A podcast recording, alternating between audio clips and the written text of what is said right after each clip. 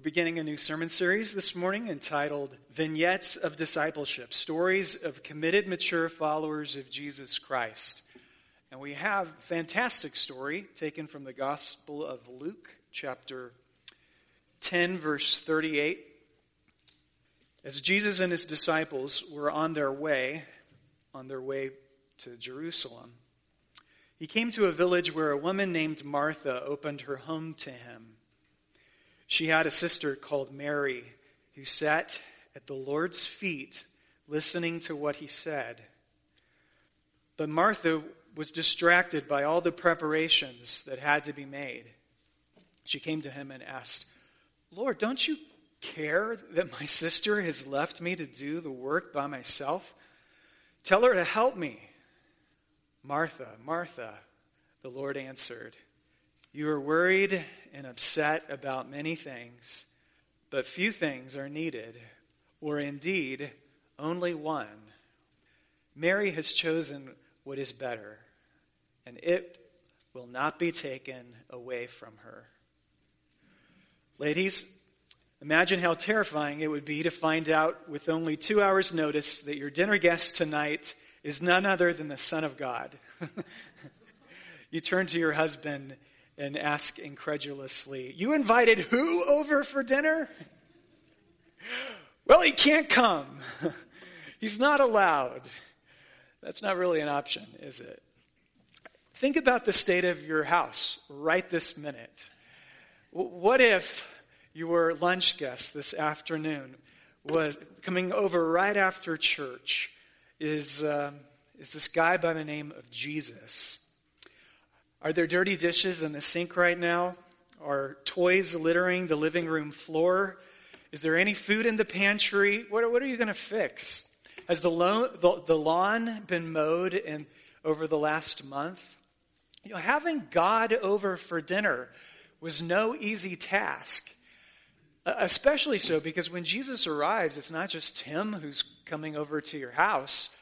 Wherever Jesus goes, 12 go with him, which means that they're not 2 feet which need to be washed according to Middle Eastern hospitality, but 26 feet which need to be washed. And since dinner guests it was the custom, they would always stay overnight and sleep there at the house. They would spend the night, and that means 26 different bed arrangements have to be made, linens and sheets. And what about dinner? You can imagine a very large table is necessary for 13 mouths to feed. One of the things I most love about this passage, and to think about it, how many times have you read this passage before? Probably at least a dozen, maybe 2 or 3 dozen. What I love about this passage is the picture we get of these two women is perfectly consistent with the picture we find of them in other parts of the gospel accounts. So Mary, for instance. This Mary is the very same Mary in John's gospel who took the vial of pure nard, that very expensive vial, and broke it and anointed Jesus' feet, using her hair to wash his feet in preparation for burial. That vial of nard, when we looked at the Gospel of John years ago, we saw it cost as much as $40,000.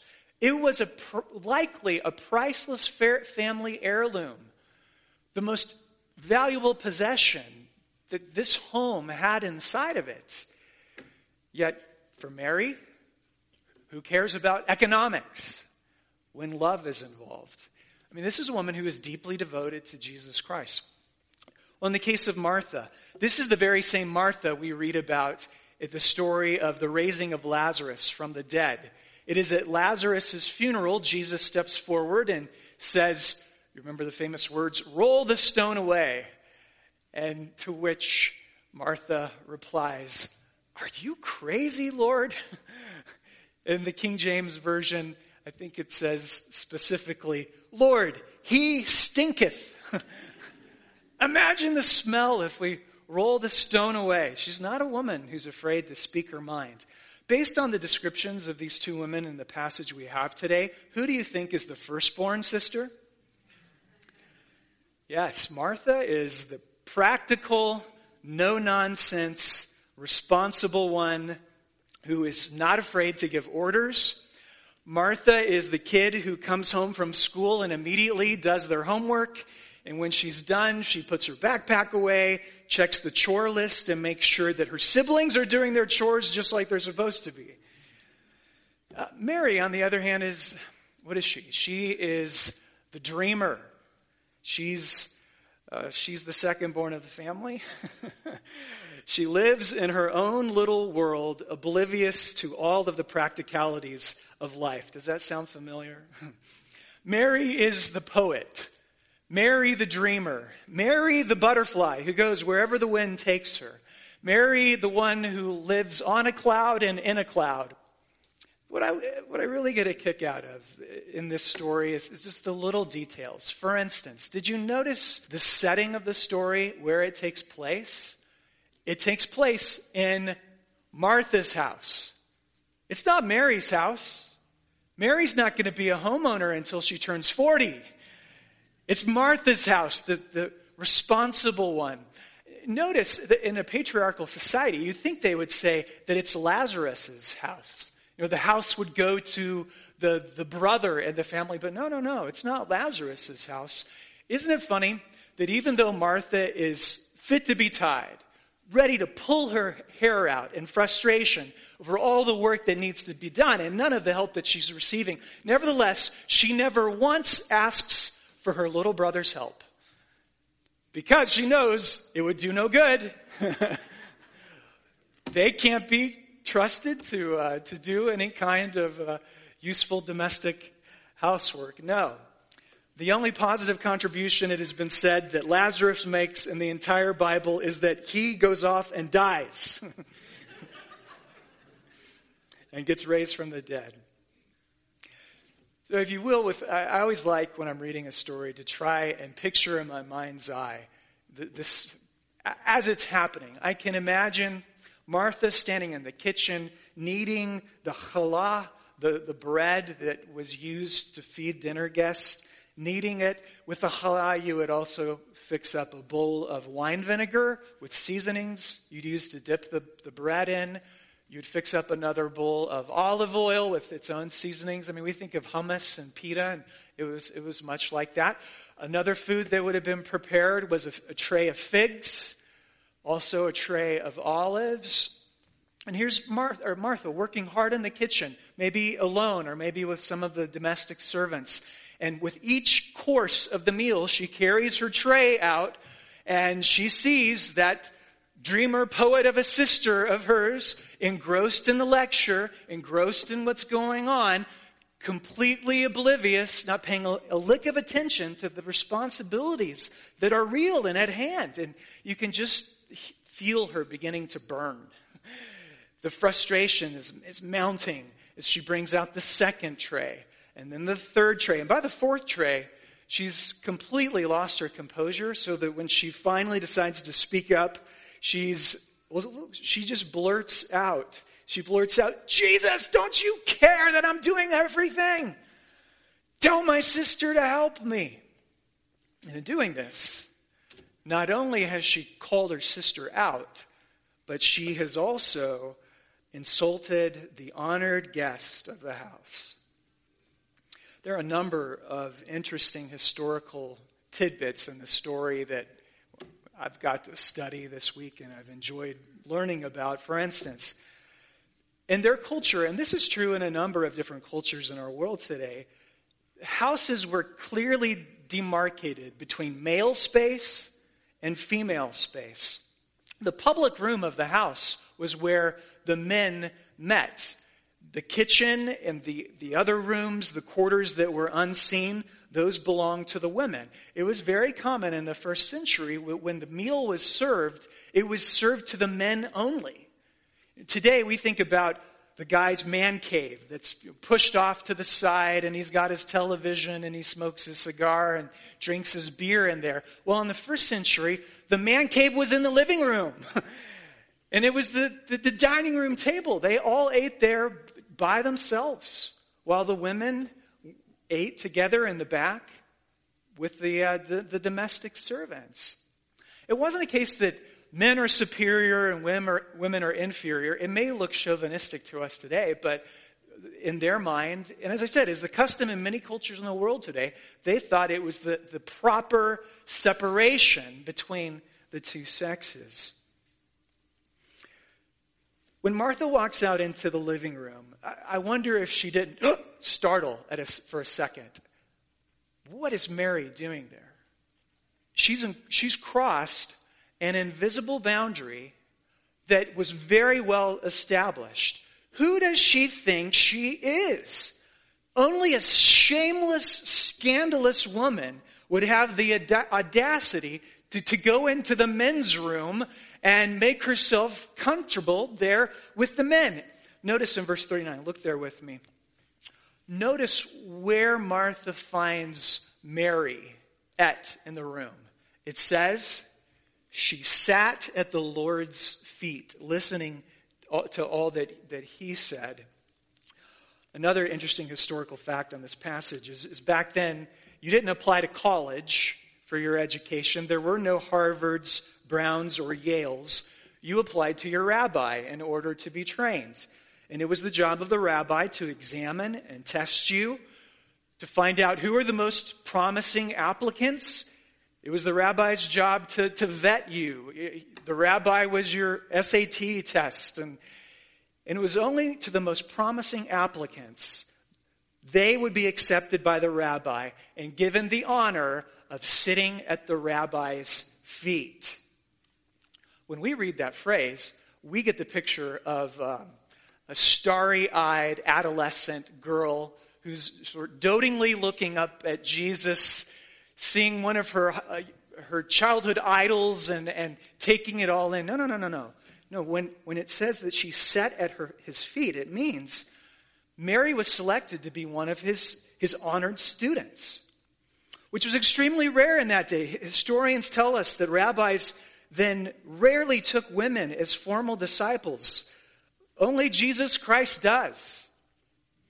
Now, it ought to be noted, especially in a church like ours that only has male pastors and male elders, even though Jesus pushes up against cultural norms, nevertheless, he never selects women to fulfill the office of being one of the 12 apostles. Likewise, in all of the New Testament churches that you read about, none of the churches select women to function in that capacity. And we at All Saints, we have followed that same pattern and that same precedent, which is debated among good Christians, to be sure. But that understanding of male ordination historically has been the case for Protestants, and even today is still the case to be a Roman Catholic priest or to be an Eastern Orthodox bishop. The only ones that are ordained to that office because of the pattern that was set by Jesus are men. Nevertheless, Jesus makes it very clear that a woman's place is not in the kitchen. See, there are cultural forces clashing in this passage. Somebody is trying to push Mary back into the kitchen where she belongs, or so they would say. When Jesus says she belongs right here. And in so doing, he says all Christian sisters belong right here, being trained intellectually, mentally, spiritually, and welcomed as my honored disciples. I think we run the risk, being in a church like ours that only has male pastors, of reaching wrong conclusions and saying stupid things like, well, women really shouldn't receive theological training and education, or women, they really shouldn't have deep, thorough ministry training and experience. If that's what anybody has told you, then they're not reading this Bible. Of course they should. Jesus welcomes you. Mary is admitted to his feet. Now, there's another place where this phrase is used in the New Testament. It's taken from, see if you remember this, from the book of Acts, where it was the practice of the early church. They it says that everybody took the land that they owned, they sold it, and they took the proceeds of that land, and it says they set those proceeds, do you remember where they set them? At the apostles' feet, at their feet. And in so doing, what that meant is that they took their money, and that money no longer belonged to them. That money was entirely at the disposal of the apostles to do as they will. And so what's wonderful about this passage, not only is Mary being admitted to Jesus' feet, but she is willingly laying herself down at Jesus' feet. She is gladly submitting her whole self to concentrating on every word that proceeds from the mouth of God that was being spoken in her presence. I love that image of her. She's the one who decided to go and put herself at the Lord's feet. Maybe you have, at some time in the past when you were studying, or maybe it was in school, you read the Rule of St. Benedict, one of the monastic orders. One of the very first teachings in the Rule of St. Benedict says that obedience comes from a deep listening. Obedience comes from a deep listening. He goes on, a listening of the whole person, a hearing not only with your ears, but with your heart and with your arms and with your legs. What a great expression. Obedience comes from a deep listening. And how many of us actually do that when we hear the word of God? That's what's clearly in evidence here. She places herself at Jesus' feet. Before we get to Jesus' response, which is recorded in verse 41, I know that you've read this passage many times before. Haven't you ever felt sorry for Martha? I mean, isn't she a sympathetic figure? I've felt that way many times. One of the most important things in their culture was to be hospitable to guests. I mean, Martha, all she is doing is trying to fulfill her God-given role and responsibility as hostess for these 13 men that are in her house. It almost feels like it's cruel of Jesus to rebuke her as he does. Has anybody else kind of felt that way, that Martha gets the short end of the stick? I have. But what I want you to notice in verse 41 is how Jesus rebukes her. And he does it this way. He starts by saying, Martha, Martha.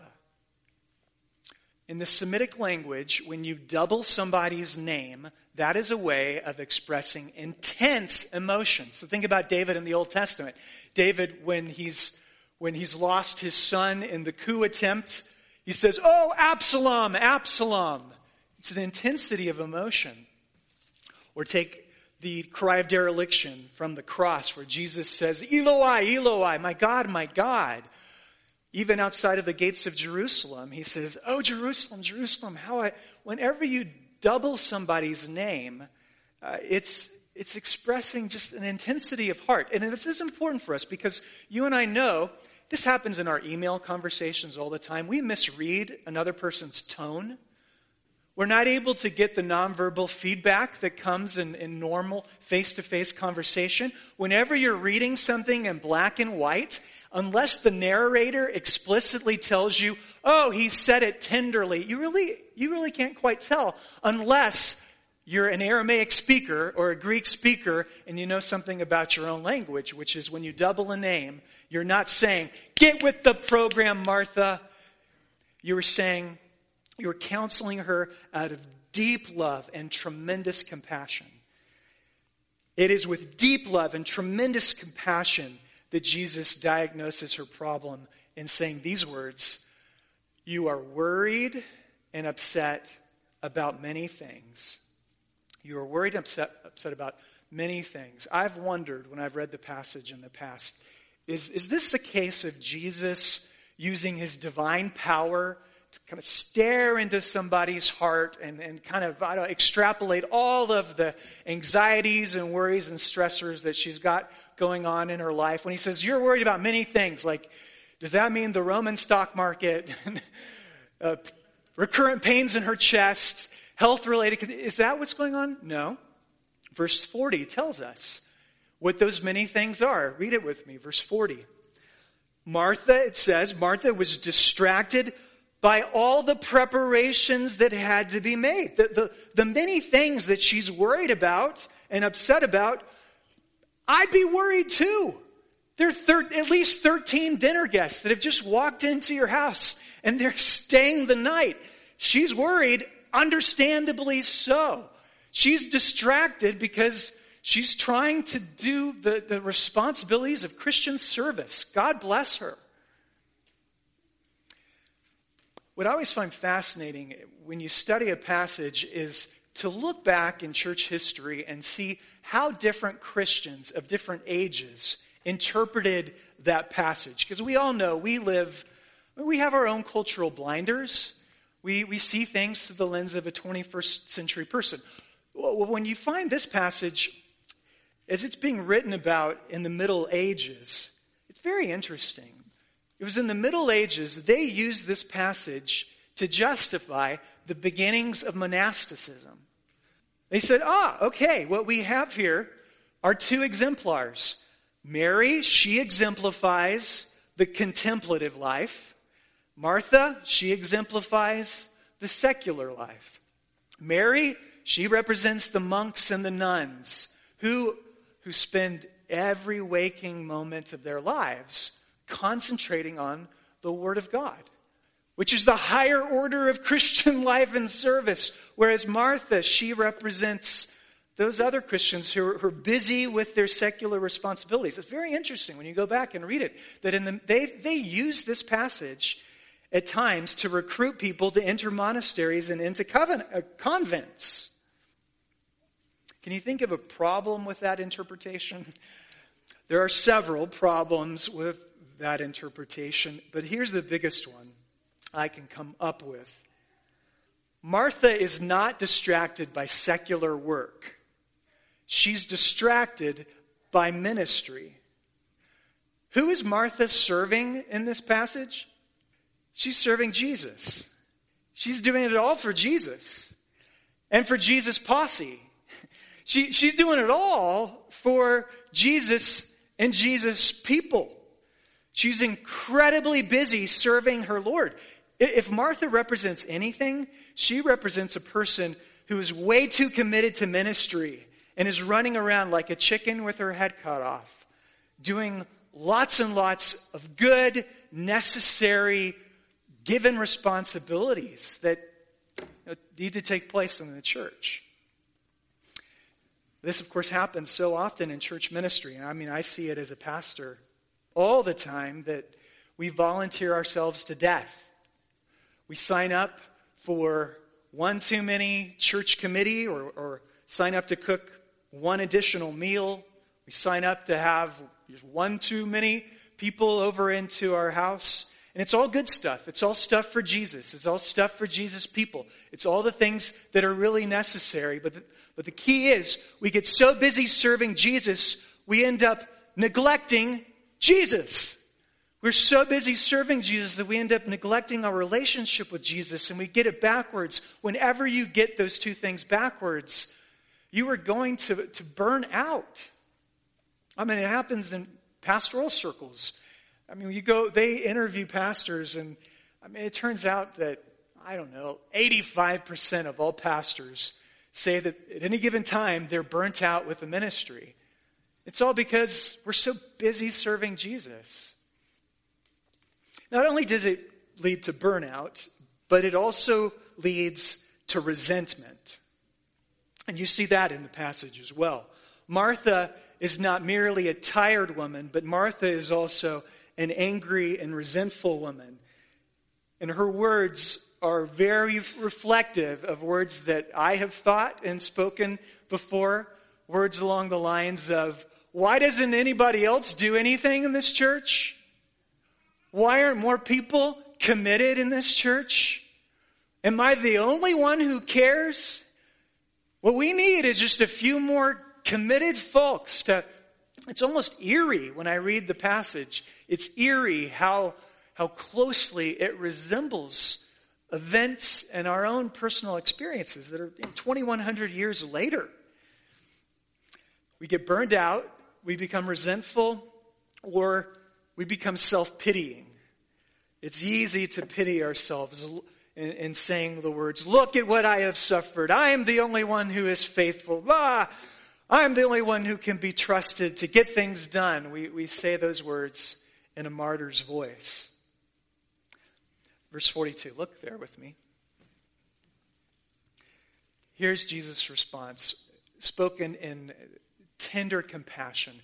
"Martha, Martha, you are worried and upset about many things, but few things are needed. Indeed, only one thing is needed. Mary has chosen what is better, and it will not be taken away from her." Now, some of your translations say they have an additional word here. Literally, Mary has chosen what is the better portion. The better portion. I wonder if Jesus isn't making a pun. We see the story. Martha's coming in and out of the kitchen carrying portions of food. And Jesus says, but Mary has chosen the better portion. And then very frustratingly, he never tells us exactly what that portion is. In very cryptic, Jesus-like fashion, he diagnoses her problem, and then he never explicitly says, okay, and so here's the fix. He never actually tells us. We as a reader have to ask ourselves, what is the better portion that Mary has chosen? I'll ask you that. In your mind right now, think, what is the better portion? In your own words, what is the better portion Jesus is advocating for? Got it? I think the portion is Christ. I think the better portion is Jesus himself. I think that if you could summarize the gospel in one sentence, a decent sentence is this: that God has given himself to you. In the incarnation of the Son of God, as he takes upon himself your frailty and sinful humanity, he has, in doing so, given himself to you as your portion. He says, I am the bread of life. I have come so that you might feed on me.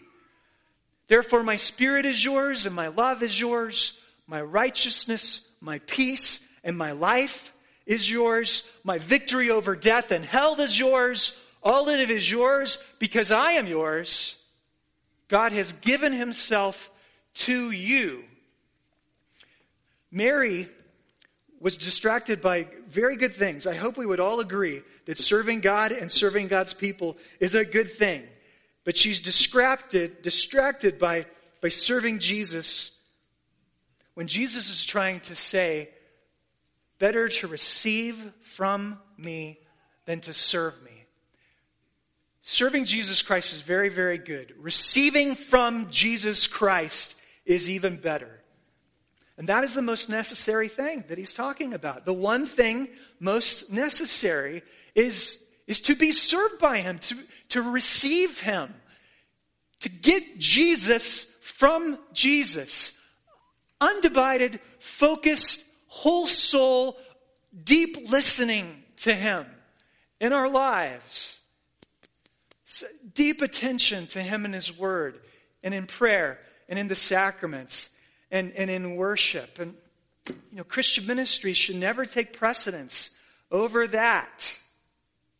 The most necessary thing for our souls is spending focused time at his feet. So, I got several applications. I want to go through these quickly.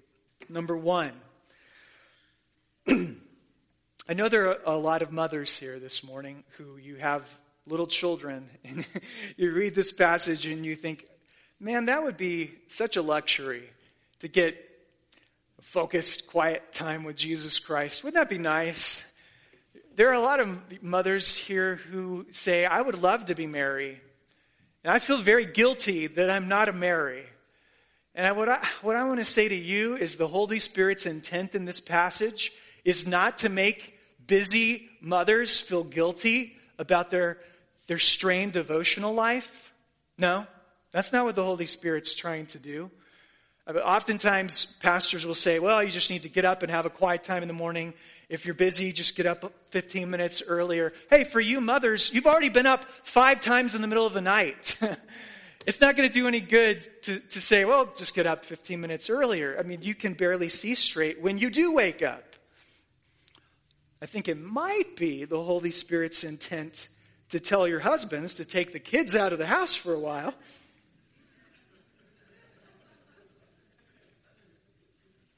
Second, I'll say this to all the Marthas out there. These 2 women do represent to us 2 personality types. Martha is the doer. She's the doer. And I think it's not the Holy Spirit's intent to make you who have that go-getter, do kind of mentality, to make you feel guilty. I know I'm a Martha and I should be a Mary. That's not what the Holy Spirit's trying to do here. One of the things we love most about you is that you are a Martha. I'm married to somebody who cannot sit down. She can sit still, but she cannot sit down. How many of you are married to somebody? As soon as the time comes, say, come on, honey, come sit beside me on the sofa. She, okay, I'll come and sit down. Just as she's about to sit down, I forgot one thing. Milk on the grocery list. Let me go write that down. Comes back to sit. Oh, there's just the laundry that still needs to be done. That's who does that describe in here? Does that describe you? Don't change. It's one of the great characteristics about you. We would never get anything done in the world if it were not for you. So, but what I would say to you is if you can't sit down with Jesus, and by the way, she can, she does, but if you can't sit down with Jesus, then stand beside him. I find it fascinating that a number of Christian traditions, they never pray while seated. There is no such thing as folding your hands, closing your eyes, bowing your heads in a seated position and praying. In fact, there's some churches that there are no chairs in the church. That the only way you worship God is by standing through a 2-hour service. The whole service. What I would say is, if you can't sit down with Jesus, then stand with him. Pray with him. You can multitask. You can listen to the word as you're washing and cleaning. You can pray with holy hands lifted high as you are, as you're doing your activities. Maybe not. Thirdly, I want to say to the other personality type that if you're a Martha, the Holy Spirit's intent is not to make you feel guilty for sitting down. But I do want to remind you, did I say Martha? I meant Mary. Sorry. If you're a Mary, the Holy Spirit's intent is not to make you feel guilty about sitting down. But you do need to remember that if all you ever do is sit there and study and never get to the point of service, that is sinful in its own different way. What Jesus is saying here is not, do away with hospitality and Christian ministry and just do Bible study and meditate out in the woods. He says, I want to be at the center of all of that. I want your priorities to be right, though. Worship first, serve second. Finally, 4th application. Did you see there was a popular book that was published a few years ago? It was entitled, Being a Mary in a Martha World. Anybody read that? Being a Mary in a Martha World. It is a Martha world. This is a world of many distractions, never-ending meetings, so many demands. I don't need to tell you what you already know, that it's a world of overstimulation and loud noise.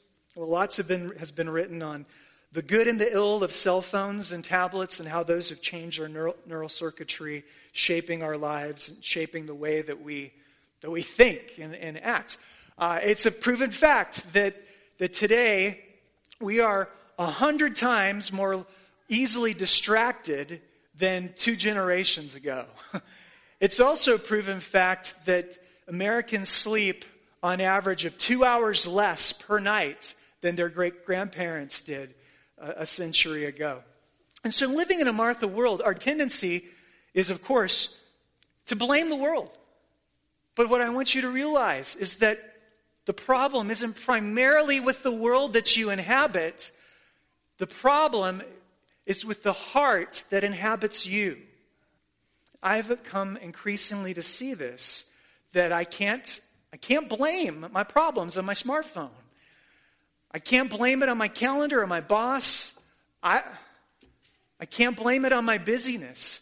It always comes down to the daily battle going on inside of the heart to determine whether or not Jesus Christ will get the best part of me and whether or not I will get the best part of him. It's the daily battle that I want you to be most attentive to. It's what Psalm 86 says, when King David, he writes a prayer which seemed to me so applicable this morning, and I would encourage you to pray Psalm 86 verse 11 as we're passing the elements. We're going to sing during the passing of the bread, so as we pass the wine, pray Psalm 86 verse 11. Lord, grant me an undivided heart. Grant me an undivided heart that I may live in awe of your name. Grant me an undivided heart. A deep listening, a concentrated, focused spot at your feet. Grant me to receive from Christ, and let that take precedence always over my doings for Christ. Because, brothers and sisters, that is your portion. That is the portion you have been given. And it's the portion, he says, it's the one thing that will be never taken away from you. Amen.